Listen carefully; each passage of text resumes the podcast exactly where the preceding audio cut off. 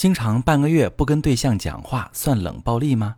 你好，这里是中国女性情感指南，我是许川，用心理学带你找到幸福的方向。遇到感情问题，直接点我头像发私信向我提问吧。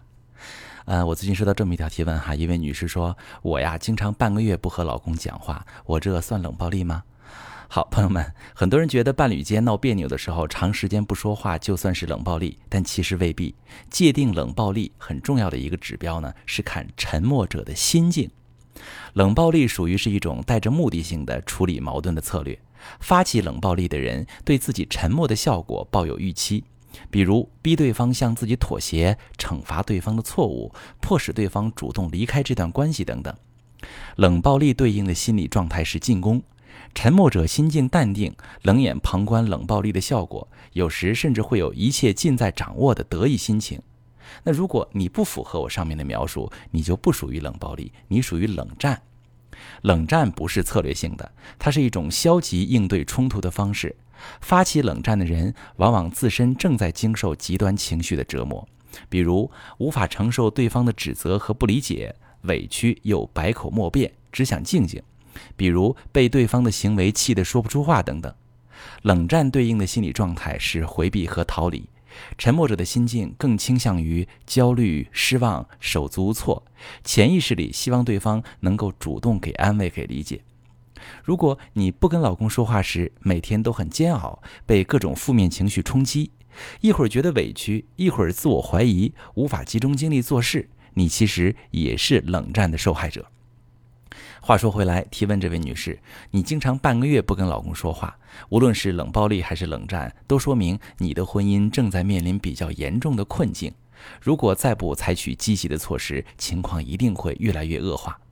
如果你习惯用冷暴力解决问题，可能一开始你的老公还因为爱你，很珍惜你们的感情而向你妥协，但是当一个人总是遭受冷暴力这样的情绪虐待，他会开始反抗。最初体现在他学会了僵持，你会发现原先你3天不理他，他就会投降，现在你半个月不理他，他也能撑得住。